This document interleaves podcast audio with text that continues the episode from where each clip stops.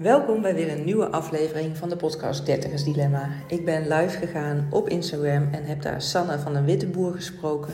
Zij heeft een paar jaar geleden een Dertigers Dilemma doorgemaakt, maar door echt heel erg bij zichzelf te blijven, in ieder geval op zoek te gaan naar wat zij zelf in het leven wil en daar vooral invulling aan te gaan geven, ja, staat zij nu op een heel ander punt.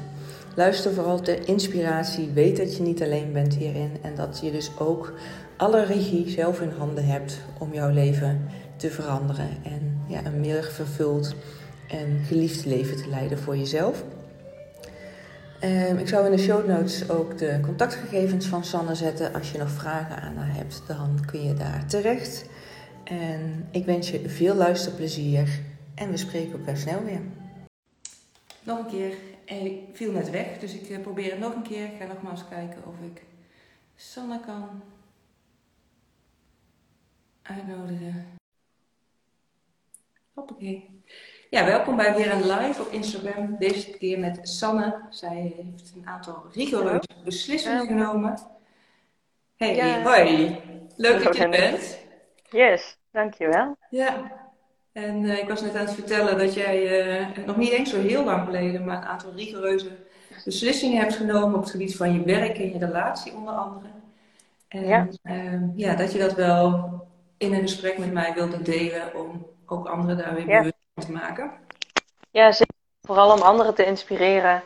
Om, ja, als je hier doorheen gaat, of dat je weet dat er voorbeelden genoeg zijn die zoiets soortgelijks hebben meegemaakt. En dat er coaches zoals jou zijn die je kunnen helpen. En ja, dat het gewoon mogelijk is allemaal. Ja, dat je het inderdaad niet alleen hoeft te doen, dat je ook niet alleen bent. En dat, je er, ja, dat het vaak ook een situatie is die je ergens bewust van maakt. Van, nou ja, dus kunnen we zo uh, waarschijnlijk vast opkomen. Maar iets wat je niet wilt. En doordat je dat heel bewust uh, doorbreekt, dat je uiteindelijk op een punt komt waar je uh, ja, veel beter op tot je recht komt. Ja, ja, inderdaad. Ja. Want even, kun je ons even kort meenemen wie je bent, hoe oud je bent? Ja, ik ben de Sanne. Ik ben een beetje hees, ik weet niet of je dat hoort. Maar um, ik ben nu uh, eh, 30 jaar en ik woon uh, op dit moment samen met mijn vriend en kat. En ik ben ja, ongeveer een half jaar geleden mijn eigen bedrijf begonnen. Ja, en dat is een van de stappen die je echt hebt gezet, anders dan wat je voorheen altijd deed? Ja, ja mijn leven met vier jaar geleden herken je niks van. Nee, en mensen, zouden, herkennen mensen die jou vier jaar geleden voor het laatst hebben gezien, zouden die jou persoonlijk nog herkennen of ben je persoonlijk ook veranderd? Um, nou, qua uiterlijk niet. Ik zie er wel hetzelfde uit. Ja, ik draag misschien andere kleren, maar ik zie er nog steeds hetzelfde uit. Maar qua hoe ik in mijn vel zit en hoe ik uh, ben en ja, eigenlijk alles wat ik doe, dat is compleet anders. Ik voel me echt een heel ander mens, zeg maar. Ja, dus qua, nee, zeg uiterlijk, ja, dat, maar qua uitstraling in ieder geval, dat het wel een wereld van verschil is. Ja, zeker. Ja, en zou je ons dus terug kunnen nemen dan een tijdje terug in de tijd waarin jij merkte en waaraan je merkte dat het, ja, wat je deed en waaraan het schuurde? Of... Ja, dat was in, uh, in 2018. Toen, uh, of eigenlijk al veel eerder, ik heb altijd wel een beetje gekwakkeld met mijn mentale gezondheid. Zo van, oh ja, als ik, uh, zeker toen ik nog op school zat, was het ook, als ik deze tentamenweek voorbij is, dan zal het wel beter gaan als dit schooljaar voorbij is, dan zal het wel beter gaan. Als ik dit diploma heb gehaald, dan zal het wel beter gaan. Ja. De hele tijd een externe factor van nou, als dit, dit zal het probleem zijn. En als deze stressfactor weg is, nou dan zal het wel beter gaan. Ja, en dan vind ik en, me geluk wellicht. Ja, daar zal het vast aan liggen. Ja, heel herkenbaar denk ik voor meerdere mensen die in zo'n fase zitten. Dat, dat je het ophangt aan externe factoren. Van eerst moet ik dit bereiken en dan zal er rust komen. Of dan voel ik me gelukkig. Of dan ben ik... Ja. ja. En toen in 2018, dat was voor mij het omschakelpunt. Toen uh, had ik echt zo'n moment van ja, maar dit is niet straks. Uh, ik, ik, ik ben, zit gewoon niet goed in mijn vel. Ik, ik ben gewoon niet gelukkig zo. En toen um, ja, kwam het moment dat ik dacht, ja, maar zo, dit is niet de bedoeling van mijn leven. Zo wil ik niet verder leven. Op, niet dus op deze manier. Ja. ja. En het, het, ging toen echt niet zo goed met mij mentaal. Ik had echt allerlei hele stomme, simpele, dagelijkse dingen waar ik compleet van overstuur raakte. Ja, dus eigenlijk Daar had ik zelf- een soort stressreactie eh, geschoten. Ja, Dus, ik had ook heel vaak buikpijn en ja, gewo- gewoon de stress. Maar van, als ik er nu op terugkijk, zijn het zulke stomme dingen geweest. Maar het was gewoon, ja, te veel of zo.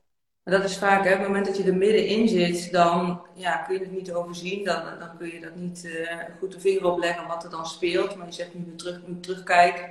Eh, Ja. ja. zijn het een opeenstapeling van, van dingen bij elkaar.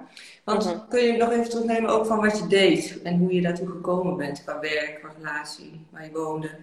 Eh, ja, ik woonde toen eh, samen met mijn eh, vorige vriend in een koophuis hadden we. En ik had een vaste baan. Ik werkte 40 uur per week. En dat was toen in de winterperiode. En ik ging toen al voordat het licht was naar mijn werk. En ik kwam pas thuis toen het alweer donker was. Nou, dat zullen heel veel mensen hebben als je gewoon een kantoorbaan hebt. En ik had er echt super veel last van. Gewoon heel die, die sleur van je staat op, werken, eten, slapen en dat vijf dagen achter elkaar. Ja. En ik had helemaal geen tijd in mijn hoofd. Want dan had ik alleen het weekend om leuke dingen te doen, om familie te bezoeken, om een huis schoon te maken, om te sporten. Het Ja. klinkt natuurlijk als heel veel wat je dan in twee dagen moet. eh, Ja joh, dat lukte helemaal niet. En ik kreeg het helemaal niet voor elkaar om dat eh, door de week te verspreiden of zo. Ja, de- omdat het mentaal zo, zo slecht met me ging, lukte dat allemaal niet. Nee. Want het werk wat je deed, was dat iets waar je wel energie uithaalde bijvoorbeeld? Of de collega's Ehm. die je prettig vond? Eh, ja, dat dacht ik op dat moment wel. Ik, ik zat echt wel op mijn plek. Eh, dat, dacht, dat dacht ik toen ook en ik vond het ook wel leuk. Maar als ik er nu achteraf op terugkijk, denk ik, oh, ik had wel heel vaak buikpijn door stressmomenten op het werk. En ik had dat gewoon nooit gelinkt. Ik dacht, ik heb gewoon buikpijn. Ja, je koppelde het niet aan dat het ergens door kwam vanwege je werk. Nee, Nee. nee. Want wat was, Dus- wat was de- wat, je, wat je voor werk deed en hoe je daar, ja, ben je daar ingerold of heb je er heel bewust voor gekozen? Eh, ja, ik, eh, ik was adviseur ehm, voor gemeenten voor huishoudelijke inzameling. Dus op eh, milieugebied. Dus ik wist van alles over eh, afval scheiden. En ja, ik, ik hielp dan gemeenten om de afvalinzameling beter te regelen. En inhoudelijk vond ik dat werk superleuk. En daarnaast deed ik bij het bedrijf zelf ook de, de communicatie. Dus de zichtbaarheid, het zichtbaarheid van het bedrijf. Om, eh, ja, om klanten te werven en zo. Ja, was het heel een bewuste keuze om ook dat als beroep te kiezen? Eh, Dat Ja, je- want ik, ja, want ik was communicatieadviseur. Eh, of, dat ben ik, nog steeds natuurlijk, maar dat had ik qua opleiding gedaan. ja, En ja, ik heb heel veel met duurzaamheid, goed voor de wereld zorgen, maatschappelijke bijdrage leveren. Ja. En dat deed dat bedrijf. ja, dus Dus- dat matchte wel met Ja. in jouw kernwaarden, zeg maar. Dat het wel, Ja, Ja. het bedrijf zelf matchte goed en de werkzaamheden matchten heel goed. Dus eh, ja, dat leek een hele goede keuze. En wat, wat waren de stressoren dan? Dat je zei van ik had toch regelmatig buikpijn. Of waar had je last van, denk je? Ehm, nou, ik denk het, het over willen presteren terwijl ik niet goed in mijn vel zat. Want toen ik beter in mijn vel ging zitten, toen had ik daar ook helemaal geen last meer van. Dus het werk zelf was niet het probleem. Het was echt eh, ik die niet goed in mijn vel zat. Ja, Dus ik had, ik had last van stressoren, zoals eh, ja, gewoon taken moeten doen met collega's, dat supergoed willen doen, eh, deadlines. Ja, eigenlijk hele normale zaken. Eh, ja, en, en, en dat 40 uur werken, en dat, dat werd voor mij best wel een grote stressor. En eigenlijk dat het, de interne druk die je zelf oplegt van het goed willen doen, hoorde ik je zeggen. Lat hoog leggen, klinkt het dan misschien perfectionistisch ingesteld. ja, Ja. ja. Dus op zich is dat geen probleem als je goed in je vel zit. Ja, en de balans weet te houden, hè, van dat je Ja. energie weer terugkrijgt. Niet dat dingen je alleen maar energie kosten. Maar nou, Ja. net al, ik vond het heel moeilijk om op de weekenden daarin goed eh, te plannen. Dus het klinkt ook niet Ja. dat je ergens een oplaadmoment had. Nee, het, het was heel eh, energievretend. En omdat ik eh, voor mijn gevoel geen daglicht zag, was het echt van, ja, maar hallo. We, mijn leven gaat aan me voorbij en eh, ja, wat is dit Ja. voor race? En, en had je dan ook dingen die je zelf dan afvroeg? Of, of zat je in een soort van modus, het ging eigenlijk maar door? Was er een stukje bewustwording bij jezelf? Ja, ik was al, eh, al op best jonge leeftijd bezig met persoonlijke ontwikkeling. Dus ik had allerlei boeken en ik, ik wist dat er, eh, ja, dat er, dat er dingen anders konden. Ehm, en ik ben toen in november ben ik op vakantie geweest naar een zonnig land. En dat was ineens echt zo'n zomervakantie in, eh, ja, midden in de winter. Ja. En dat gaf toen echt zo'n gevoel van, oh, ja, maar ik, het leven is toch bedoeld om van te genieten? Dat was echt zo'n contrastmoment, dat je, oh, dit kan Ja. ook zijn. Zo klinkt het. Ja. En niet dat ik de rest van mijn leven op vakantie wil, maar gewoon, het, het hoeft niet zo te zijn dat je alleen maar als een, een kip zonder kop zit te stressen eh, om in het weekend twee leuke dingen te doen. Ja. Dat is, dat is niet wat mijn leven voor bedoeld is, Dus realiseerde ik me toen. ja, op dat moment van echt even in een andere omgeving zijn en even um, een ander ritme terechtkomen. Warm te voelen Ja. ook eh, echt in plaats van alleen maar donkere, donkere dagen. Dat je echt dacht van, oh, dit, dit is dus ook wat er in het leven is. En toen Ja. dan, want dan, dan besef je je dat, maar dan, maar dan? Ja, toen. Eh, ja, ik had dus in mijn ruimte helemaal geen, geen tijd om aan mezelf te werken of iets. Ehm, wat, ik weet even niet wat ik zei. Ik had in mijn hoofd geen ruimte. Ja. Volgens mij zei ik het andersom. Oh, Maar goed. Ehm, ik dacht, ik moet, ik moet iets van tijd creëren. En ik kreeg toen met het nieuwe jaar een, eh, een nieuw contract. En dat heb ik toen aangegrepen van, nou mag ik iets minder uren gaan werken. Eh, toen ben ik naar 36 uur gegaan, zodat ik om de week een dag vrij had. En toen ben ik op die vrije dag naar een psycholoog gegaan. Want ja, dat was het enige wat ik eh, logisch kon bedenken. Ik dacht, ik heb hulp nodig. Doe maar dan zoiets. Ja, want je voelde wel, dit maakt alleen niet uit. Nee, en ik had, ik had tijd nodig en hulp nodig. En eh, ja, ik, kon er, ik, ik kwam er zelf niet uit in ieder geval. Ja. Want je zei wel, want ik was vroeger ook wel al van jongs af aan bezig met persoonlijke ontwikkeling. Met wat voor dingen was je bezig? Of hoe was je daar? eh, Ehm, ja, het, het proberen positief te denken. Eh, ik had allerlei boeken ook vanuit mijn moeder gekregen. En ehm, ja, je kan wel allemaal positieve affirmaties zeggen. Maar eh, ja, als je dat verder niet voelt, of als je. Ik had heel erg veel last van mijn emoties. Ja. Ik kon daar niet mee omgaan, het overkwam me allemaal. Ik had helemaal geen controle erop. En daar, daar had ik heel veel last van. En ik, ik wist niet hoe dat werkte. En dan kun je heel veel lezen, maar als het, natuurlijk, als je Ja. het lukt om het te integreren, dan, dan blijft het nog een, ja, een soort begrip wat niet Ja, geïntegreerd is. Maar daar heb je daar niks aan. nee, dus daarom heb je gezegd van, hé, hey, ik ga heel bewust iemand opzoeken die me daarbij eh, kan helpen. Ja. En, eh, ja, wat was jouw doel daarbij? Om, wat wilde je realiseren? Eh, het doel bij, om naar die psycholoog te gaan was echt om, om niet meer zo last te hebben van, van al die emoties die mij. Ik, ik kreeg altijd een helemaal. Ik kropte alles op. En dan kwam ik er helemaal in zo'n emotionele overstroom. Ja. Kon ik niet meer handelen, zeg maar. Zo'n waterval die dan eh Ja. lopen in plaats van dat het eh, bij, bij- per moment gedoseerd werd. Ja. Ja. Ja, en dat, dat was zo hoog. Echt de, de allerstomste opmerkingen. Als mijn, mijn collega, die heeft een keer tegen mij... Ik heb dat een keer echt met die psycholoog besproken. Ik heb die documenten nog, ik lees dat nog wel eens terug. Heb ik een, een situatie uitgewerkt. Dat mijn collega blijkbaar had gezegd... Joh, jouw fietszadel staat hoog. Ja. denk je, joh, oké, nog nooit opgevallen. Nou, ik ben ervan overstuur geweest. Ik helemaal overstuur en thuis en oh en nee en hè. Ja, Nou. dus helemaal uit balans eigenlijk. Op dat level gingen dingen mis. Ja. Ja, dat ging echt niet goed. Ja, En wat kreeg je dat ook terug van collega's of van je relatie of van je ouders, dat zij zagen dat het niet goed met je ging? Of minder goed met je ging? Ehm, nou, mensen vonden mij altijd wel moeilijk. Ik was altijd heel snel geprikkeld of mensen dachten dan dat ik een moeilijke handleiding had of eh, ja, dat ze niet goed wisten hoe ze met me om moesten gaan. Ja, Maar ik was vooral, ja. je snel in die emoties zat. Ja. Ja. En dan was ik boos of uh, ik kon mezelf ook helemaal niet uit, want ik snapte helemaal niet wat er aan de hand was.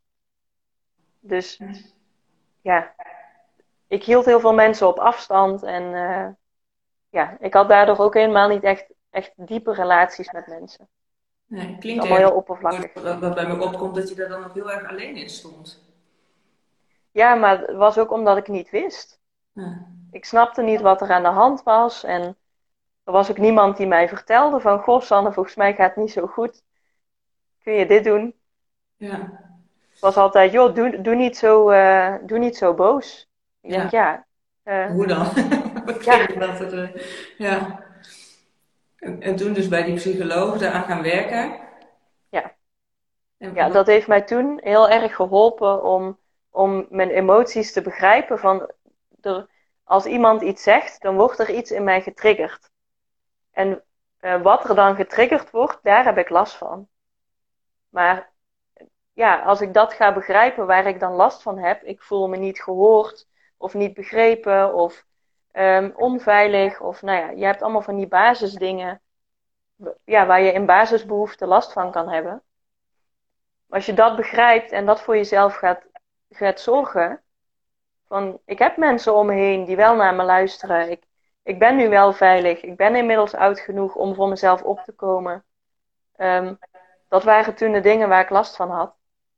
En ja, dan maakt zo'n opmerking van, goh, je fietszadel staat hoog. Ja, uh, maakt mij het uit. Ja, kun je nu zeggen. Ja, kan ik nu zeggen. Maar toen was ik helemaal, oh, en ik ben niet goed genoeg en mijn fietszadel ook niet. Ja. ja. En door die patronen helder te krijgen van, oh ja, wat wordt er dus getriggerd, op welke knoppen wordt er mij gedrukt, kon je daar dus blijkbaar een andere modus in vinden.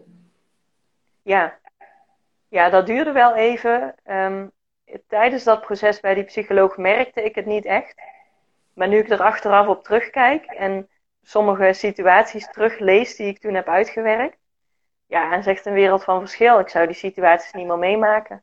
Nee, zo verder ben je nu inmiddels. Ja, ja, want je zei eerder van ja, mensen begrepen me ook niet. Die vonden me, ja, je zei iets andersom, maar vonden me vooral moeilijk omdat ik snel gepikeerd was of, of was geïrriteerd reageerde.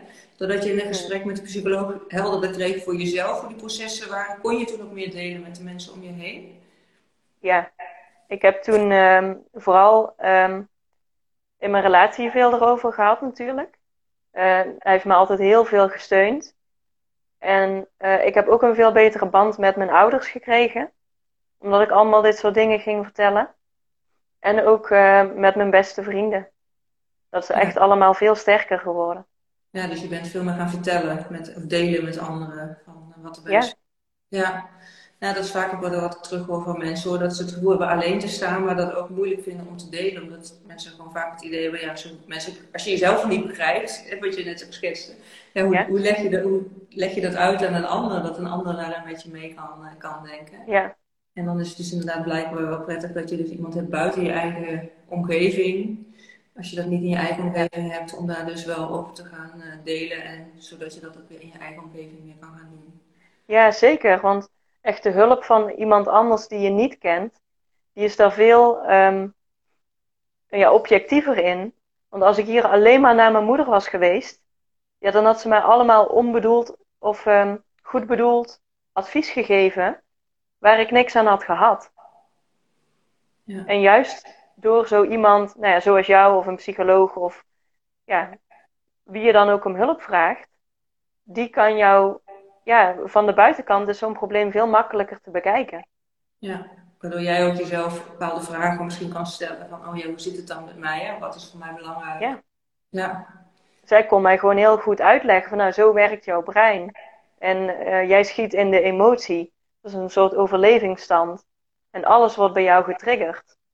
Ja, dat werkt gewoon zo. Dat is heel logisch. Er is verder niks kapot of zo. Het is gewoon hoe het werkt. Dus het automatische patroon, automatische reactie van je systeem. En om dat dan ja. kunnen veranderen, moet je eerst weten wat er gebeurt, zodat je daar op een andere manier kan inspelen. Ja. Ja.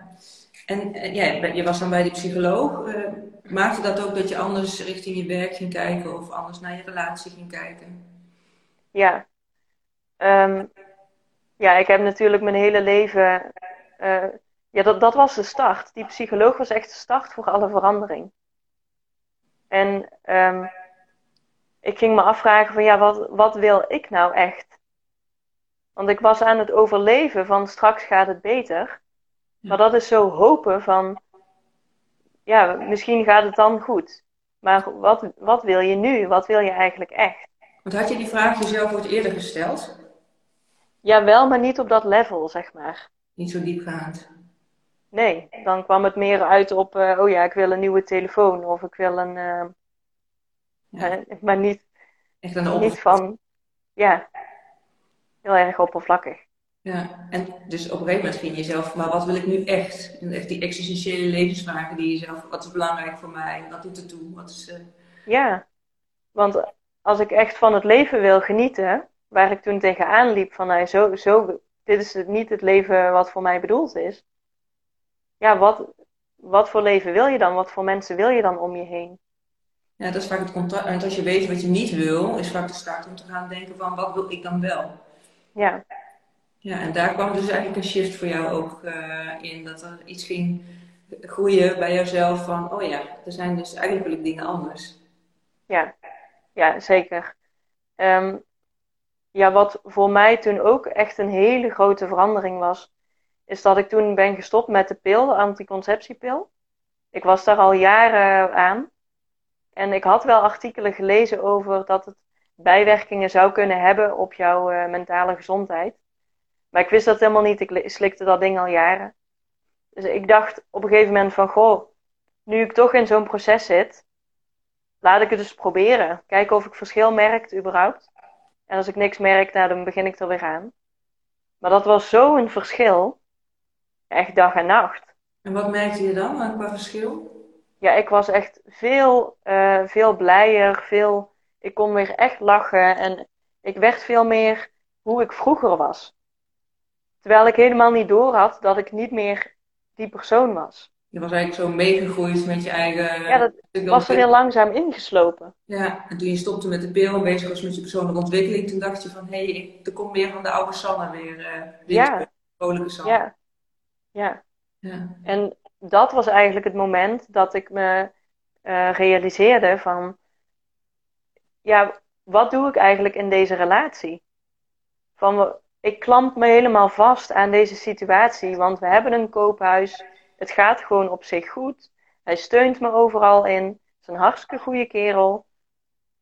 Maar ben ik bang voor de verandering? Of wil ik dit echt voor de rest van mijn leven?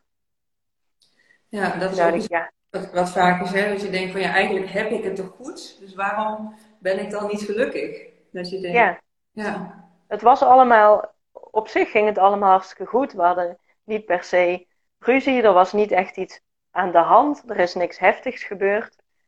Maar ik realiseerde me van ja, maar volgens mij ben ik gewoon bang voor de verandering. Ik denk, ja, nee, nee, nee, nee. Dat gaan we niet doen. Wat, wat was dat dan? Bij jezelf, wat gebeurde er dan? Dat je zei, nee, dat gaan we niet doen? Ja, ik ga niet de rest van mijn leven deze situatie leven, omdat ik niet weet wat er is uh, als ik het stopzet. Ja. Want ik wist dat eigenlijk die relatie al een paar jaar over was. Dat het werkte niet echt meer. Het, het, ging prima, maar het, ja, het is niet zoals ik het zou willen. En het klinkt ook dat je voor jezelf besef had, ieder geval komt het voor mij ook van, oh ja, met alle persoonlijke ontwikkeling waar je mee bezig was, ik voel me ook eigenlijk een soort van belangrijk genoeg om voor mezelf te gaan kiezen, in plaats van maar door te gaan en uh, genoegen te nemen met een soort van goed genoeg of een voldoende. Ja. Als je jezelf een cijfer geeft, is een 7 goed, maar ja, wil je dat voor de rest van je leven? Of mag je ja. even naar een 8 of een 9 bewijzen van? Ja. En eh, het was echt een 5,5 of zo. Ik oh, denk, ja. Ja, dus, dat het is op zich voldoende. Uh, net op het randje, inderdaad. Ja. Ja. En ja, ik, ik was daar gewoon, uh, ik vond dat echt toen ook de moeilijkste keuze in mijn leven. Want hoe was het om dat te realiseren? Van eigenlijk heb ik het relatief goed, hè, ook al is het een vijf en maar nou ja, eigenlijk weinig ruzie, stabiel werk, relatie. Uh, en dan toch tot het besef komen van, oh ja, maar eigenlijk wil ik dit dus niet meer. Dat je toe aan het werken bent om die beslissing te gaan nemen om het anders te gaan doen. Hoe was die fase voor jou? Um, dat heeft een paar weken geduurd. Eerst was ik uh, gewoon daar zelf mee in mijn hoofd van, hè, maar wil ik dit nou? Of wat, wat is het nou? Hoe kom ik hierop? Um, en toen heb ik het voor het eerst gedeeld met mijn uh, beste vriendin. Um, en pas toen ik het zo ging vertellen aan haar, toen werd me duidelijk van ja, maar eigenlijk, ik wil dit gewoon heel graag anders. Dus door het hardop uit te spreken aan iemand ja. anders, hoorde je voor jezelf. Nou ja, ja, werd het duidelijk wat je eigenlijk niet meer wilde. Ja, precies. Ja. Dus uh, ja, dat zette alles voor me op een rijtje. N niet per se, zij gaf mij niet echt advies of zo. Zij luisterde gewoon en dat gaf mij de ruimte om het, om, ja, om het op een rijtje te zetten. Ja. En toen was de keuze eigenlijk heel, uh, heel simpel. Of ja, simpel. Duidelijk. Ja, heel duidelijk, ja. Maar dan ja. inderdaad nog te nemen, maar waar je eigenlijk in het proces heel lang, vrij lang mee bezig was. Van ja, wat wil ik dan voor mezelf? Dat op een gegeven moment een soort van dat kwartje valt. En dan weet je het. Ja, en dan denk je, oh shit, ja, maar we hebben een huis. En we hebben net in zonnepanelen geïnvesteerd. En uh, we hebben net, uh, nou ja, alles huisje, boompje, beestje. En wist jouw toenmalige vriend ook dat deze struggles bij jou speelden? Over de twijfel over je relatie of dat je toch misschien anders wilde? Ja, we hebben um, uh, vaker zo'n gesprek gehad van joh, volgens mij loopt het niet meer helemaal fijn, maar we hebben altijd de conclusie gehad van joh, we gaan ervoor en we willen samen blijven. En ja, we gaan er gewoon voor. Dus hij, hij wist wel, uh, we wisten het allebei en hij heeft ook mijn hele proces bij de psycholoog alles meegekregen. Ik heb alles met hem gedeeld. Dus hij was super ondersteunend en uh, goede support. Ja. Um, dat is natuurlijk ook wel wat we meekrijgen, zodat, meekrijgen, zodat ik onderbreek van dat je als je ergens voor gaat, bijvoorbeeld investeert in een relatie, dat er, ik weet niet of jij dat mee hebt gekregen vanuit vroeger, van ja, je doet er alles aan om, om soort van bij elkaar te blijven, om eraan te werken. Maar ja, wat, tot welk punt ga je dan door? Hè? Tot wanneer mag je zeggen, oké, en nu hebben we of alles geprobeerd, of dit is toch echt het punt dat ik voor mezelf ga kiezen en daarmee ook voor de ja. ander. Ja. ja, voor mij stond ik toen op zo'n kruispunt van of we gaan nu uit elkaar, of ik blijf voor de rest van de le mijn leven bij hem. Ja. Toen dacht ik, ja. En de rest van je nee. leven, dat want je was nog 31, dat is best wel lang. Ja. ja. Ik was toen 26. Ja, ja. ja, maar dat het ook zo zwaar voelt, hè? Want zo voelde het echt. Bij elkaar blijven, maar dan is dat ook voor de rest van mijn leven, wat je eigenlijk helemaal niet kan overzien. Uh, nee. Volgens mij op geen enkele leeftijd. Ja, hoe ouder je wordt, hoe korter het wordt, maar toch, je weet nooit wat er gebeurt. En dan nee. toch een zware, uh, soms beslissing zo'n zware lading uh, geven. Ja, maar ik dacht ook, als wij kinderen krijgen, ja, dan, als we kinderen hebben, ga ik nooit weg voor die kinderen. Ja, allemaal overtuigingen die je wellicht ja. hebt meegekregen van huis uit. Ja, dus dacht ik, ja, nee, ik, ik, ik kan dat beter nu beëindigen, want ja, het, het, het blijft alleen, het, het, wordt alleen maar moeilijker. Ja, dus dan heb je ook met hem gedeeld dat je de ja. relatie wilde verbreken. Ja, toen ben ik naar hem toe gegaan en ik heb gezegd, ja, volgens mij is het gewoon echt op. En hij reageerde, ik weet niet uh, wat hij echt dacht, maar hij reageerde heel snel van, nou ja, dan gaan we maar uit elkaar, hè. Misschien hoopte hij dat ik uh, het niet deed of zo. Ja. Maar toen ging het allemaal heel snel. We zijn hartstikke goed uit elkaar gegaan. Hij woont nog steeds in het huis waar we woonden. We hadden samen twee katten. Ik heb er één mee en hij heeft er nog één. Dus, met vakanties. Waar je, waar je, zorgen om maakte van, oh ja, maar hoe moet het dan met dat koophuis? En we hebben net geïnvesteerd in zonnepanelen. En eigenlijk ja. alle beren op de weg die je zag, bleek in jouw situatie in ieder geval eigenlijk heel makkelijk gerealiseerd. Ja, ja. ja en we, nu als we op vakantie gaan, een van de twee, dan brengen we de kat naar de een of de ander. Dus ja. Dus contact is ook nog steeds ook wel. Eh, contact is goed. Ja. Ja. Dappere beslissing, uh, Sanne. Ja. ja, dat was echt een hele moeilijke beslissing toen.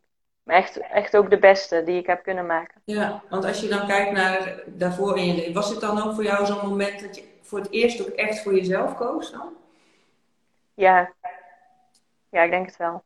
is echt wel een heel belangrijk markeerpunt. Uh. Ja. Ja. Ja, dit is echt de grootste ommekeer in mijn leven geweest tot nu toe. Ja. En ja, want dat is dan op zo'n een hele moeilijke... Of het proces ernaartoe, zei je, ja, was weken en weken. En, en uh, los van... Want ik zeg altijd, keuzes maak je niet met je hoofd, maar eigenlijk met je, met je gevoel. Waar, ja, ga er dan maar eens aan staan. Dat je hoofd er niet steeds bagatelliseert. Hoe is dat voor jou ook een proces geweest van hoofd- en hartstrijd? Um, ja. Um, nou, ik heb er gewoon heel lang over getwijfeld.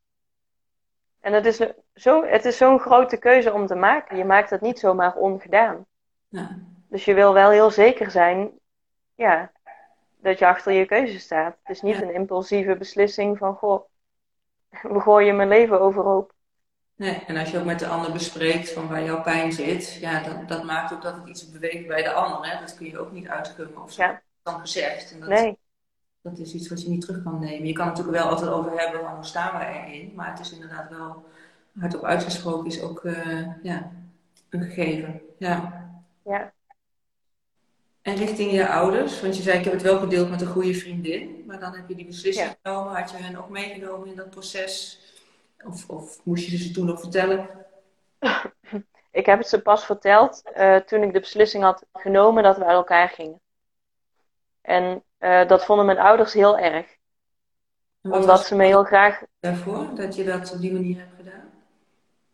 Um, omdat ik me niet wilde laten beïnvloeden door um, hun advies. Ik wist namelijk dat als ik er iets over ging vertellen, dan hadden ze me willen overtuigen, met hun beste bedoelingen, dat ik wel in die relatie zou moeten blijven. Dat het zo'n goede jongen is en dat het allemaal goed gaat.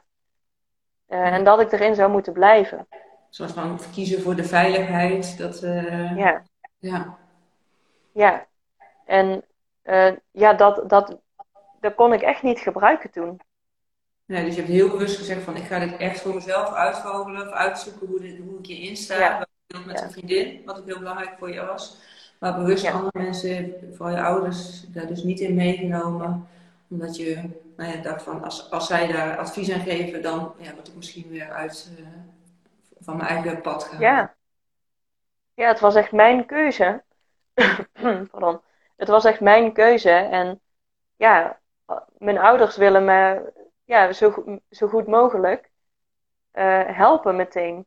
Ja. Maar dat had ik helemaal niet nodig. Ik moest gewoon mijn keuze maken. Ja, wat voor hen zo goed mogelijk is, wil niet zeggen dat het voor jou zo goed mogelijk is. Dus ik kan me iets wel bij voorstellen. Alleen het punt komt wel om het dan te delen en daar dan. Weer verder te gaan met je ouders. Uh, ja. Ja. Want, ja, en dat vonden ze, ze vonden het wel echt heel erg en ze hadden me heel graag willen steunen. Want hebben je ook nog met hun jouw angst daarin kunnen bespreken? Dat je bang was voor hun goed bedoelde adviezen wat tegen jouw eigen gevoel inging? Uh, ja, dat heb ik wel verteld. Um, maar vooral mijn moeder begreep het heel lang niet. Ze snapte echt niet dat ik deze keuze zou maken. En ze dacht echt, wat is dit nou weer voor? Dit is de stomste actie van je leven. Oh ja. ja. En daar heb ik ook heel lang uh, ja. last van gehad. Ja, ik had heel erg ja, ik had heel erg het gevoel dat ik het moest uitleggen. Ik wilde heel graag dat mijn ouders me begrepen. En dat was niet echt. Ik, op alle manieren die ik uitlegde, vroeg mijn moeder van ja, maar is er dan iets gebeurd? Wat wil je niet iets zeggen dan? En ze is een, een keer mijn uh, beste vriendin in de stad tegengekomen. Dat ze daaraan had gevraagd van ja, maar Sanne vertelt iets niet. Wat is er dan? Zij dacht echt, er moet iets ergs gebeurd zijn. Ja. Dus ik koppel even ja. aan van iets dusdanig waardoor je tot deze beslissing bent gekomen. Ja. Dus, ja. Maar dat was helemaal niet het geval. Nee, maar het is ook voor jou wel dat je zei van ja, ik, ik uh, hoe was het om dan bij jouw gevoel te blijven? Bleef je wel voelen van ik heb echt de juiste keuze voor mezelf gemaakt of ging je hierdoor alsnog twijfelen? Nee, ik had echt wel de juiste keuze gemaakt, want ik was na die beslissing op de een of andere manier heel, heel erg opgelucht. Ja. Er viel echt een pak van mijn hart. En dat had ik helemaal niet verwacht. Maar ik, ik, wist al vier jaar toen dat deze keuze eigenlijk te maken, dat ik die te maken had. Ja. En dat ik dat. Door het rationaliseren en ik heb het toch goed. Ja. Ja. Ik heb er zo lang mee gezeten. Ja. En toen ik eindelijk deze keuze had gemaakt, was het zo een opluchting. Dus voor mij, uh, mijn keuze voelde heel goed. Maar ik vond het wel heel zwaar dat, dat mijn ouders dat niet begrepen. Ja, ik wilde heel graag dat ze me begrepen. Ja, en je kan niet aan die gevoelens kan je altijd even woorden geven, zodat zij voelen wat jij voelt natuurlijk. Dus dat zal een proces zijn geweest om daar samen je weg dan weer in te gaan vinden. Ja, en ze konden het gewoon zich niet voorstellen. Ja. Omdat ik nooit iets negatiefs heb laten merken, want het ging goed. We hadden niet per se ruzie, er, er was niks aan de hand. Ja, hoezo ga je dan naar elkaar? Ja, want dat was natuurlijk ook wat voor jou speelde, dat dat zo lastig te begrijpen was. Maar dat je wel voelt, dit, is niet, dit is een 5,5 en geen 9. Ja. Ja. En uh, nu de relatie met je ouders? Ja, die is nu heel goed. Het is echt sindsdien veel beter geworden. Omdat ik ook veel meer uh, van mezelf deel. Heb ik ook het idee dat zij veel meer um, snappen wat er met me omgaat. En ze vertrouwen volgens mij er veel meer op. Dat het wel goed komt. Dat ik wel goede keuzes maak. Ja, want toen zei je moeder van, het is de slechtste keuze die je kan maken. En, en nu een paar jaar later, wat, hebben jullie het daar nog wel eens over? Ja, zeker. Um, uh, ik ben ongeveer twee jaar uh, single geweest en ik heb nu weer een nieuwe relatie. En eigenlijk nu, met deze nieuwe relatie, zeggen mijn ouders vaker van, oh, wat een verschil. We oh snapten niet wat er aan de hand was, maar nu zien we het. Ja. Nu zien we, ja, hoe anders ik ben. En hoe anders is dat dan? Kun je daar woorden aan geven? Wat is er veranderd? Ja, ik voel me veel meer mezelf. Ik ben veel meer op mijn gemak. Ik had um, eerst deed ik altijd heel veel moeite om. Um, ik deed heel erg mijn best om het goed te doen. En om, ja, om te bewijzen dat we het goed hadden. Ja. Dat was ik heel erg aan het doen. Heel hard werken. En nu ben ik goed. Ja, dat werkte niet echt. Ja. Maar je was heel hard aan het werken om het goed te hebben, eigenlijk. Ja. Ja, ik wilde het heel graag. Ja. Maar ja, als het niet goed gaat, dan uh, kun je dat wel willen. Maar dan, uh, ja. En nu gaat het gewoon goed. Ik hoef er geen moeite meer voor te doen. Ik ben nu gewoon gelukkig. Dus ja, dat zie je aan me. En ook niet meer van, oh eerst moet ik dat bereiken of dat hebben of dat moet er gebeurd zijn en dan pas ben ik gelukkig. Tenminste, zo klinkt Ja, en, en al die strijd van, oh we moeten bij, uh, bij de familie langs en we moeten uh, ons gezicht laten zien en we moeten laten zien dat het goed gaat. Ja, het is niet per se dat ik dacht, we moeten laten zien dat het goed gaat. Maar ik deed altijd heel erg mijn best. Ja. En nu, nu doe ik gewoon. Ja, ja. en zien mensen dat het goed gaat omdat je zo straalt. Ja. ja. Want dat is dan ook wel een verandering die je dus hebt doorgemaakt. Los van een hele belangrijke beslissing voor jezelf te nemen van dit is wat ik niet meer wil. Ik ga voor wat me meer gelukkig maakt. Maar ook dus dat je uh, meer bij jezelf kan blijven van ja, dit is, zo klinkt het in ieder geval, dit is wie ik ben. Ik ga me niet ja. harder werken om me anders of beter voor te doen dan dat het is. Maar... Ja. Ik ben nu veel meer mezelf. Ja. Veel meer. Ik ben, ja, ik ben nu gewoon mezelf. En eerst was ik, was ik altijd aan het proberen om, ja, om het goed te doen. Kost ook bakken met energie natuurlijk. Ja joh. Ja. Dat vermoeiend. ja, want, want even je was er ook met je werk, daar, daar, heb je ook een beslissing ingenomen. Zat dat in diezelfde fase? Uh, dat, uh, dat borrelde toen wel al. Ik, wilde, ik heb uh, tijdens mijn studie mijn eigen bedrijf gehad. Toen deed ik uh, mediavormgeving. En ik ben toen na mijn studie weer in loondienst gegaan. En het heeft altijd geborreld om, om weer voor mezelf te beginnen en om meer impact te maken op de wereld. Gewoon om beter voor de wereld te zorgen ja, ik wil echt een duurzame impact maken. Ja. En indirect deed ik dat op mijn werk bij mijn loondienstbaan. Maar ik wilde uh, meer. Gewoon, ja, ik wilde groter of ik, ik, wilde meer impact maken. Was dat ook als je jezelf toen die cijfer gaf van de relatie of leven toen 5,5 naar 8, 9, dat het hetzelfde principe eigenlijk op je werk speelde? Van ergens op het ja. goed, maar het was geen dikke voldoende. Ja. ja. Ja. dat was ongeveer een 7 of zo. Oké. ja. Van, ja, het, het, is wel goed, maar niet fantastisch. Nee. En ik heb er best lang over gedaan, over van ja, maar wat, wat wil ik dan? Wat heb ik dan te brengen Want ik wist mediavormgeving puur, ja, dat, dat gaat hem niet worden, daar word ik niet blij van. Maar wat dan wel? Ik wil, ik wil duurzame ondernemers helpen, maar ja, hoe dan? Ja. Hoe help je die? Waar hebben zij hulp bij nodig? En dat is gewoon een proces geweest voor mezelf. Ehm, ja, dat ik ben gaan ontdekken van ja, maar waar kan ik nou mensen mee helpen en hoe, hoe kan ik nou die impact geven? Uh, en hoe richt ik dan mijn leven in? En hoe, is het, hoe heb je dat voor jezelf helder gekregen? Want je hebt daar wel een bepaalde invulling nu aangegeven, komen we zo nog wel even op. Maar dat is dus ook een, ja, een vind, ik zeg nooit zoektocht, maar een vindtocht. Ja, want je wil niet ja. zoeken, je wil ook echt iets vinden. Hoe, hoe is dat proces voor jou gegaan? Um, ik ben eerst begonnen met uh, gewoon duurzame tips geven voor iedereen. Um, ik ben een Instagram-account begonnen en gewoon tips gaan delen en uh, nou ja, allerlei dingen gedaan. Maar dat, dat was het net niet echt. En ik dacht, ja, maar ik wil impact maken op ondernemers, want zij moeten het doen. Ja. Ik, wil, ik wil ze gewoon helpen om meer impact te maken. Dus door dingen uit te proberen, ja. oh ja, dit matcht wel, dit wil ik anders, uh, hier kan ik wat bijsturen ja. of hier wil ik groter in denken. Ja, ik ben best wel veel uit gaan proberen en ook zelf best wel veel, um, want het was toen de coronatijd, uh, online trainingen en zo gaan volgen. Allemaal, dat was ook allemaal persoonlijke ontwikkeling van wat wil ik nou en wat kan ik nou, ja, wat, wat heb ik nou bij te dragen. Ja, en lukte dat ook om dat meer te integreren? Want daar waar je eerder veel aan het lezen was met persoonlijke ontwikkeling, in de beginfase zei van ja, eigenlijk las ik wel heel veel, maar ik kon het niet goed integreren, want ik wist nog niet wat ik met mezelf aan moest. Hoe was dat in deze fase? Ja, dat ging veel beter. Um, ik probeerde alles toe te passen. Want omdat ik nu wel gewoon mentaal goed in mijn vel zat, ja, dan alles wat je leert wil je proberen, want wat heb je er anders aan? Ja. Dus ja, ik was heel erg aan het testen van wat werkt voor mij. Ik deed heel veel uh, challenges, 30 dagen lang bijvoorbeeld. En dan keek ik van, nou, als het voor me werkt, dan hou ik het. En als ik er klaar mee ben, ja, dan niet. Nee, dus dat je jezelf ook serieus nam van ik probeer het wel echt een tijd, 30 dagen. Dat ja. niet in één keer als het niet, niks is, dan uh, laat maar zitten. Ja. Maar om dat wel even een tijdje inderdaad te blijven doen. Ja, wat ja. had je toen in die periode ook, want daar begon je ook het gesprek mee, hè? Van dat je heel veel buikpijnklachten had, fysieke klachten.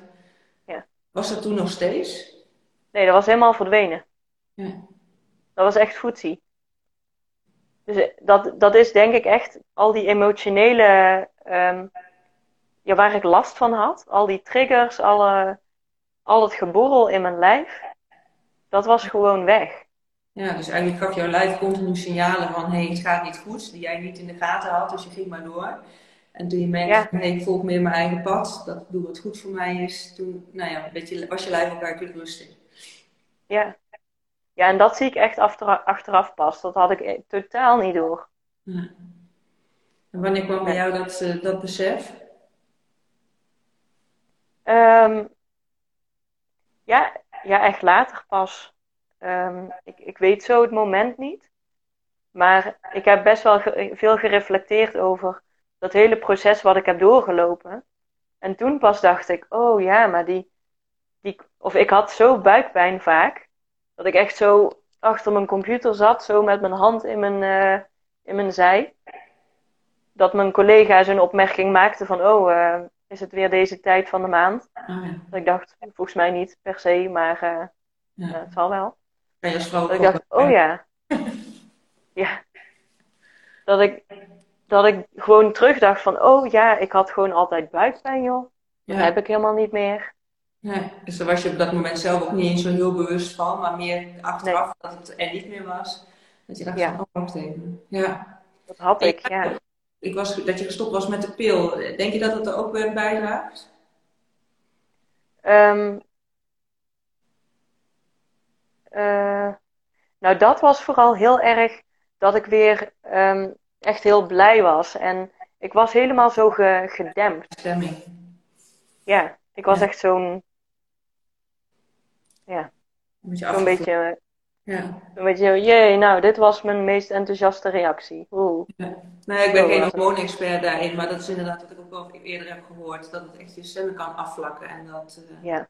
dat als je vrouwen die aan de pil zijn inderdaad uh, heel veel somber zijn of, of, niet echt van dingen kunnen genieten, dat dat heel goed daarmee te maken kan hebben. Dus wel goed dat je dat noemt. Voor de mensen die meekijken of later eens terugluisteren en denken van, oh wacht even, hier herken ik wel in. Ga vooral een keer naar de huisarts of, of experimenteren om een tijdje niet te ja.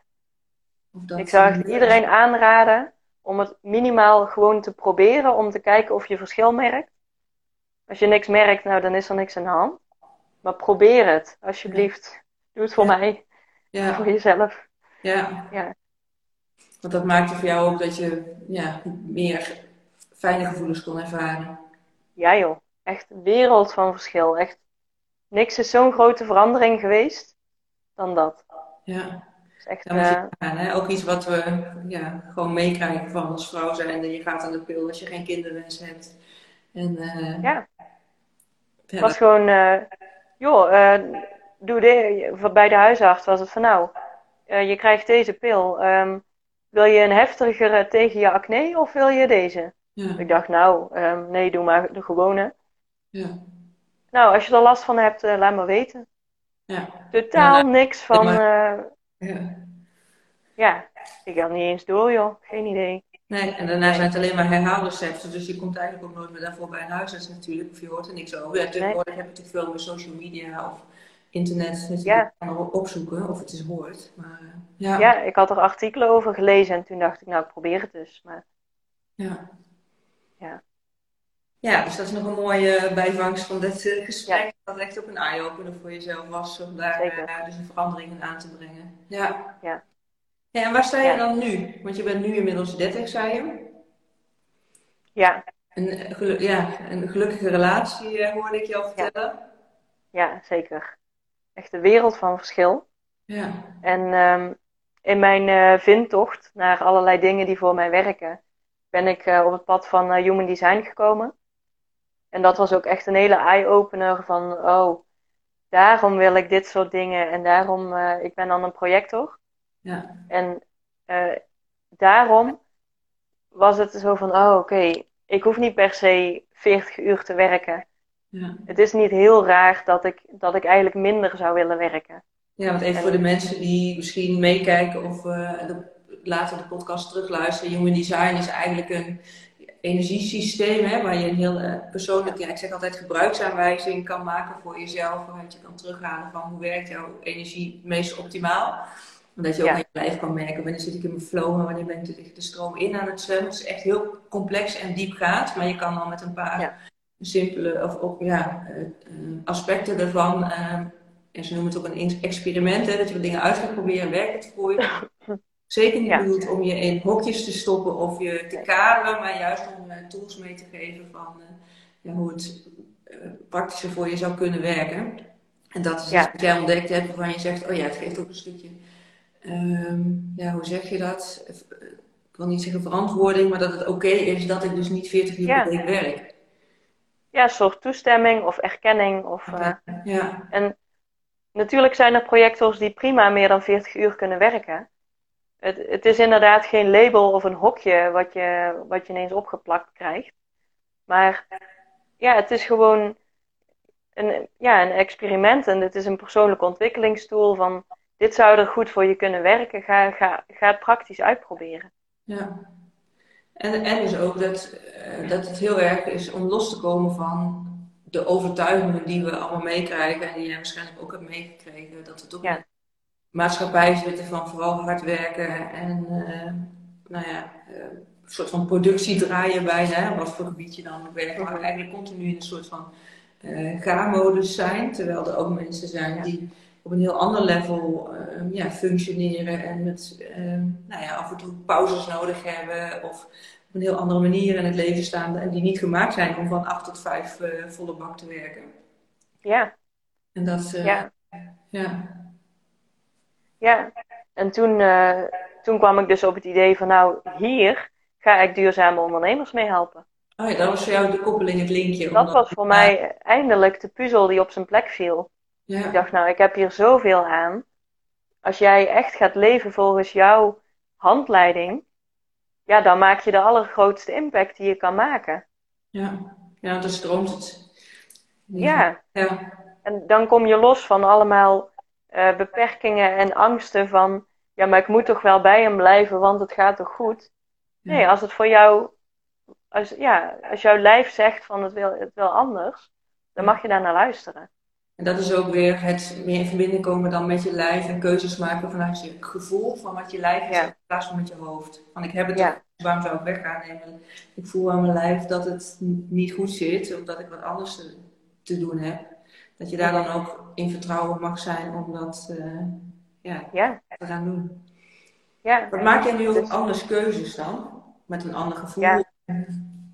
Jazeker. Ik, uh, ik heb allerlei trucjes om keuzes te maken. Uh, sowieso um, probeer ik het gewoon op, op mijn gevoel. Voor, ja, mijn eerste ingeving, want bij mij is mijn uh, intuïtie mijn autoriteit. Ja. Dus ik probeer naar mijn ingevingen te luisteren. Uh, maar ik um, heb soms ook van die trucjes dat als ik een bepaalde keuzemogelijkheid heb, dat ik dan bijvoorbeeld dat op briefjes zet en op de grond leg. Oh ja. En dat je daar dan uh, langzaam op gaat staan om te voelen hoe je je voelt. Dat werkt uh, best goed voor mij. Ja, echt de energetische energie ervaren. Ja. En uh, nou ja, zo heb ik een paar van die trucjes die je kan gebruiken. En natuurlijk wil je nog steeds met je hoofd nadenken van is dit bijvoorbeeld een goede investering of wat, wat koop je eigenlijk als je iets kan kopen. Maar um, ik probeer het echt nu vanuit mijn gevoel te kiezen en ik leg me er veel eerder bij neer. Als ik iets niet logisch vind, um, maar ik voel dat het wel een goede keuze is, ja, dan vertrouw ik daarop. Om het dan toch. Om het gewoon te kiezen. Ja, waar je het eerder ook al... zou leggen omdat het in je hoofd niet matcht. Ja. ja. En het klinkt ook, Sanne, dat je uh, er meer tijd voor neemt om te ervaren van hoe sta ik er eigenlijk in. Daar waar je eerder 40 uur werkte en een heel weekend volpropte met alles wat je te doen had, hoor ik je nu ook zeggen van, ik neem ook even een moment voor mezelf om te ervaren waar, ja, waar ik sta, wat ik wil. Ja, ja dat is nu gewoon uh, een gewoonte geworden. Dat, ja. En ik doe meer dan eerst. Ik sport veel meer, ik doe veel meer in het weekend, ik doe veel meer, veel meer door de week. Um, het, het is gewoon echt de ruimte die je in je hoofd inneemt. Ja, want dat zei je in het begin ook, hè, van ik, ik maak, ik had, ik, in mijn hoofd maakte, had ik er geen tijd voor. Dus niet zozeer, er was niet genoeg tijd, nee, ik dacht dat er mhm. niet genoeg tijd was. Dus dat is echt een belevingsfactor. Ja, het is echt een beleving. Ja. En als je gewoon goed in je vel zit, ja, dan kun je zoveel meer aan. Ja, en ik maak me nu. Maken. Ja, als ik nu op, op in het weekend moet poetsen, de boodschappen moet doen, ga sporten en uh, naar familie toe. Ja, prima. Kan op één dag. Ja. Hè? Als alles een uurtje duurt, nou, dan heb je nog de rest van de dag over. Ja, maar het klinkt ook dat je energie veel uh, op een andere manier inderdaad stroomt. Ja. ja. Kan je voor jezelf, voor, ik weet niet of je dat kan vooruitkijken hoor, maar zie je jezelf nog in zo'n fase terug als een paar jaar geleden, dat je weer zo vast zou kunnen lopen? Nee, niet op dat level. Nee, dus eigenlijk alles wat je nu hebt geïntegreerd voor jezelf, dat geeft ook zo'n vaste, uh, houvast, zeg maar, een tool om te zorgen dat je daar niet meer terecht gaat komen. Ja, en eh, er zullen uh, allerlei uh, moeilijkheden en obstakels nog op mijn pad komen. Maar ik weet dat ik er wat aan kan doen. En dat ik gewoon mensen om hulp kan vragen om me er weer bovenop te helpen. Ja, dus dat je niet alleen hoeft te blijven worstelen, dat je het mag delen. En dat je ook, nou ja, je hebt hele moeilijke beslissingen genomen. Met werk en relatie ook. Ja. Mhm. Als je dan kijkt wat dat je gebracht heeft, kan me voorstellen als je daar nog eens aan terugdenkt van hé, hey, ik heb eerder moeilijke beslissingen genomen, achteraf gezien. Ja, was dat het beste wat is overkomen? Wat, eh, niet is overkomen, want je hebt het zelf gedaan. Maar ik kan me voorstellen dat die herinnering daaraan terugdenken ook weer sterkt. Van als je weer het idee hebt van er komt een soort van moeilijkere beslissing aan. Ja, ja, ik overleef het wel. Ja. ja. Mooi. Ja. Ja, hele ontwikkeling. Het was echt een heel proces, ja. Ja. Maar uh, echt super fijn. Ja, in het moment is het niet zo fijn dat je er doorheen gaat natuurlijk. Maar ik ben zo blij dat ik er nu, ja, dat ik nu op, op deze plek ben. Ja, want als, als je toen niet zo geschuurd had, of als je niet die fysieke klachten had gehad, had je ook niet uiteindelijk misschien die beslissingen genomen die jou zo geholpen hebben in waar je nu staat. Ja, of had ik gewoon genoegen genomen met mijn leven. Ja. En had ik, ja, voor mijn gevoel, voor de rest van mijn leven in die situatie gezeten. Ja, en een leven tussen de vijf en half en de zeven qua werk en relatie. Ja, en ik denk echt wel dat er heel veel mensen zijn die dat gewoon doen. Ja, wat zou je die mensen mee willen geven, Sanne? Want er luisteren wellicht mensen mee of in de podcast straks die best wel wat herkennen van zo'n nou ja, fase in hun leven of uh, het cijfer wat ze aan Ja. hun eigen leven geven. Ja, ik, ik zou echt je door elkaar willen schudden en willen zeggen van, goh, ja, het is je leven, hè? Het gaat hier om jouw leven. Ja. Doe, doe er, maak er alsjeblieft iets moois van. En iedereen mag gelukkig zijn. Je verdient het gewoon om gelukkig te zijn. We hoeven niet allemaal miljonair te worden en weet ik het. Maar gewoon gelukkig zijn, dat is zoiets, ehm, zoiets basis. Dat, ik, dat je fijn in je vel zit. Dat, is, dat zou iedereen moeten kunnen. Ja, en je hebt dus ook ervaren in- voor jezelf dat dat ook kan. Ja, Ja, met, door te- echt bij jezelf stil te staan. Oh ja, maar wat wil ik dan echt voor mezelf in het leven?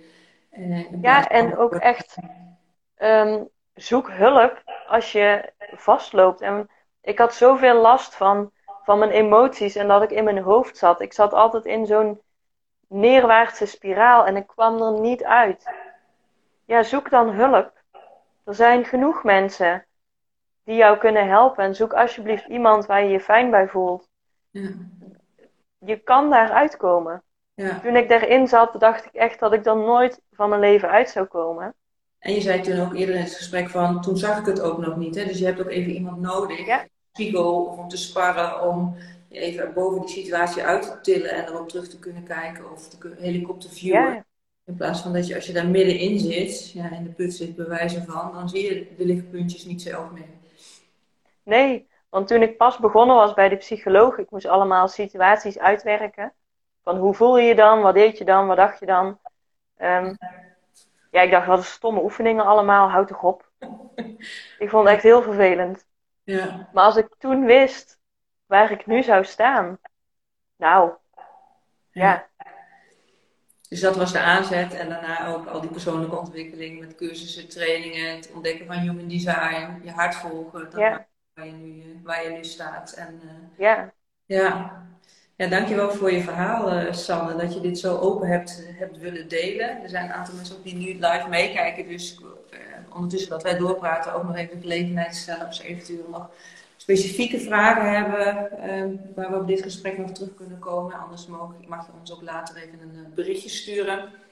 ja. Ehm, ja, wil je nog iets delen, eh, Sanne, over, want je zei al even eh, dat je heel bewust bezig bent met ondernemers te begeleiden in mhm. nou, het werk wat je doet. Kun je, wil je daar nog even wat over delen? Dat is, Ehm, ja, het is ondertussen echt mijn missie om duurzame ondernemers te helpen groeien. Zodat we gewoon samen met z'n allen mega positieve impact kunnen maken op de aarde. En ja, dat doe ik door middel van Human Design. Dus ik begeleid mensen om op hun manier keuzes te maken, om op hun manier de, meest, de meeste impact te maken die, die je kan. En eh, ja, op die manier eh, groeien we met z'n allen verder. Ja, en kunnen we nog wat langer van deze planeet genieten, hoop ik. Ja, dat hoop ik wel, ja. Ja, nou ja, en dan zie je ook wel terug dat zo'n hele belangrijke kernwaarde voor jou is. Hè? Dat, dat is goed zorgen voor de, de planeet, voor eh Mhm. waar we wonen. Dat het ook iets is wat er al eerder in zat. Want daar, Ja. daar was je al eerder mee bezig met het eh, recyclen of in ieder geval de afvalverwerking. Mhm. eh. maar dat je nu met alles wat je ontdekt hebt, daar nog meer invulling aan kan geven. Dus dat het ook maakt van, oh ja, zo belangrijk is om bij die kernwaarden voor jezelf te blijven. En ook kijken van, maar hoe past dan het beste, ja, wat ik daarin te doen heb. Ja. ja, dat had ik echt als kind al hoor. Ja, Ja. dus dat, dat je ook dat heel serieus neemt voor jezelf. En eh, Mhm. daarvoor blijft, eigenlijk blijft gaan. Dus dat het een soort rode draad is geweest in jouw leven. Ja, Ja, Ja, ja inderdaad. Hey, ik wil je heel danken voor het, uh, voor het gesprek, uh, Sanne. Ik ga hem zo uh, opslaan. Ik zie geen mensen meer die hier vragen hebben gesteld. Zijn er nog dingen die ik vergeten ben te vragen om nu te afronding? Dat je zegt, nou dat is nog iets om te delen of mee te geven? Of, um, niet per se. Ik hoop dat ik mensen kan inspireren om, ja, om vooral je eigen pad te volgen en hulp te zoeken. bij jou of bij iemand anders. Dat je zelf serieus neemt, inderdaad. Ja. En uh, ja, het gaat dus hier om je leven. Ja, en dus geen genoegen neemt met een 5,5 of een 7, maar dat het zeker hoger mag, uh, mag zijn. Nou ja, goed ja. dat je zegt, want het gaat om je leven. En ook de aanvulling die ik daarop wil geven, tijd is ook kostbaar. Hè? Het is natuurlijk het meest kostbare wat we hebben. En het vliegt soms door onze vingers, omdat we hartstikke druk zijn met de red race van het leven. Maar um, er komt een moment dat het op is. En dat kun je niet bijkopen, zeg maar. Dus ja, ja doe ook vooral waar je op dit moment blij van wordt en stel het niet uit. Want uiteindelijk kun je de trein niet terughalen. En in ieder geval een van mijn motto's, een hele belangrijke, is dat ik geen spijt heb van de dingen die ik niet heb gedaan. Ja. Um, ja, dus, dus wacht ook niet te lang als je ergens over droomt om daar invulling aan te geven. En ja, zeker. niet uh, weerhouden door allerlei uh, belemmerende overtuigingen, maar ga vooral wat uh, voor jou goed voelt. Ja. Ja, en weet ook dat het lastig is. Het is niet zomaar van, oh joh, dan kies je toch Gooi je relatie eh, over de kop. Uh, nee, hallo. Het gaat wel over serieuze dingen. En eh, het mag een heel proces zijn. Ja. Maar het bestaat. Je, je, mag, je mag gewoon kiezen. Ja, en dat je daar dus ook nou ja, iemand voor mag inschakelen om daar... ja, joh. Ja. Je hoeft het allemaal nou, niet alleen te doen. Ja, mochten mensen denken van oké, ik zou hier inderdaad wel, uh, ik voel dat er wat mag shiften en nou ja, daar ben ik dan in dit geval voor. Eh, ja daar een beetje mee te kunnen en willen denken, plan dan vooral een inspiratiesessie bij me in. Dat kan via mijn link in bio van Instagram. En ik zal jouw gegevens ook even in de, het berichtje zetten wat bij de, uh, deze post komt, uh, Sanne. En straks ook bij de tekst van de podcast ook even jouw contact ja. op Instagram. Ik weet niet of je een website hebt waar mensen jou kunnen ja. Dan gaan we die daar ook ja, bij. sannevandewittenboer.nl Oké, okay, nou dat is... Redelijk makkelijk. Ja, vooral niet moeilijker maken dan het is. Nee. Nou, dan wil ik iedereen bedanken voor het meekijken en uh, ook voor het luisteren van deze podcastaflevering. En uh, nou ja, wij blijven elkaar eh, contacten. Mochten er nog mensen zijn die toch vragen hebben, dan weten ze je te vinden op, uh, op Instagram en uh, mij even ja. ook. Dus dan ga ik hem afronden. Dankjewel. Ja, heel erg dankjewel. Nou, tot later. Joep. Doei doei.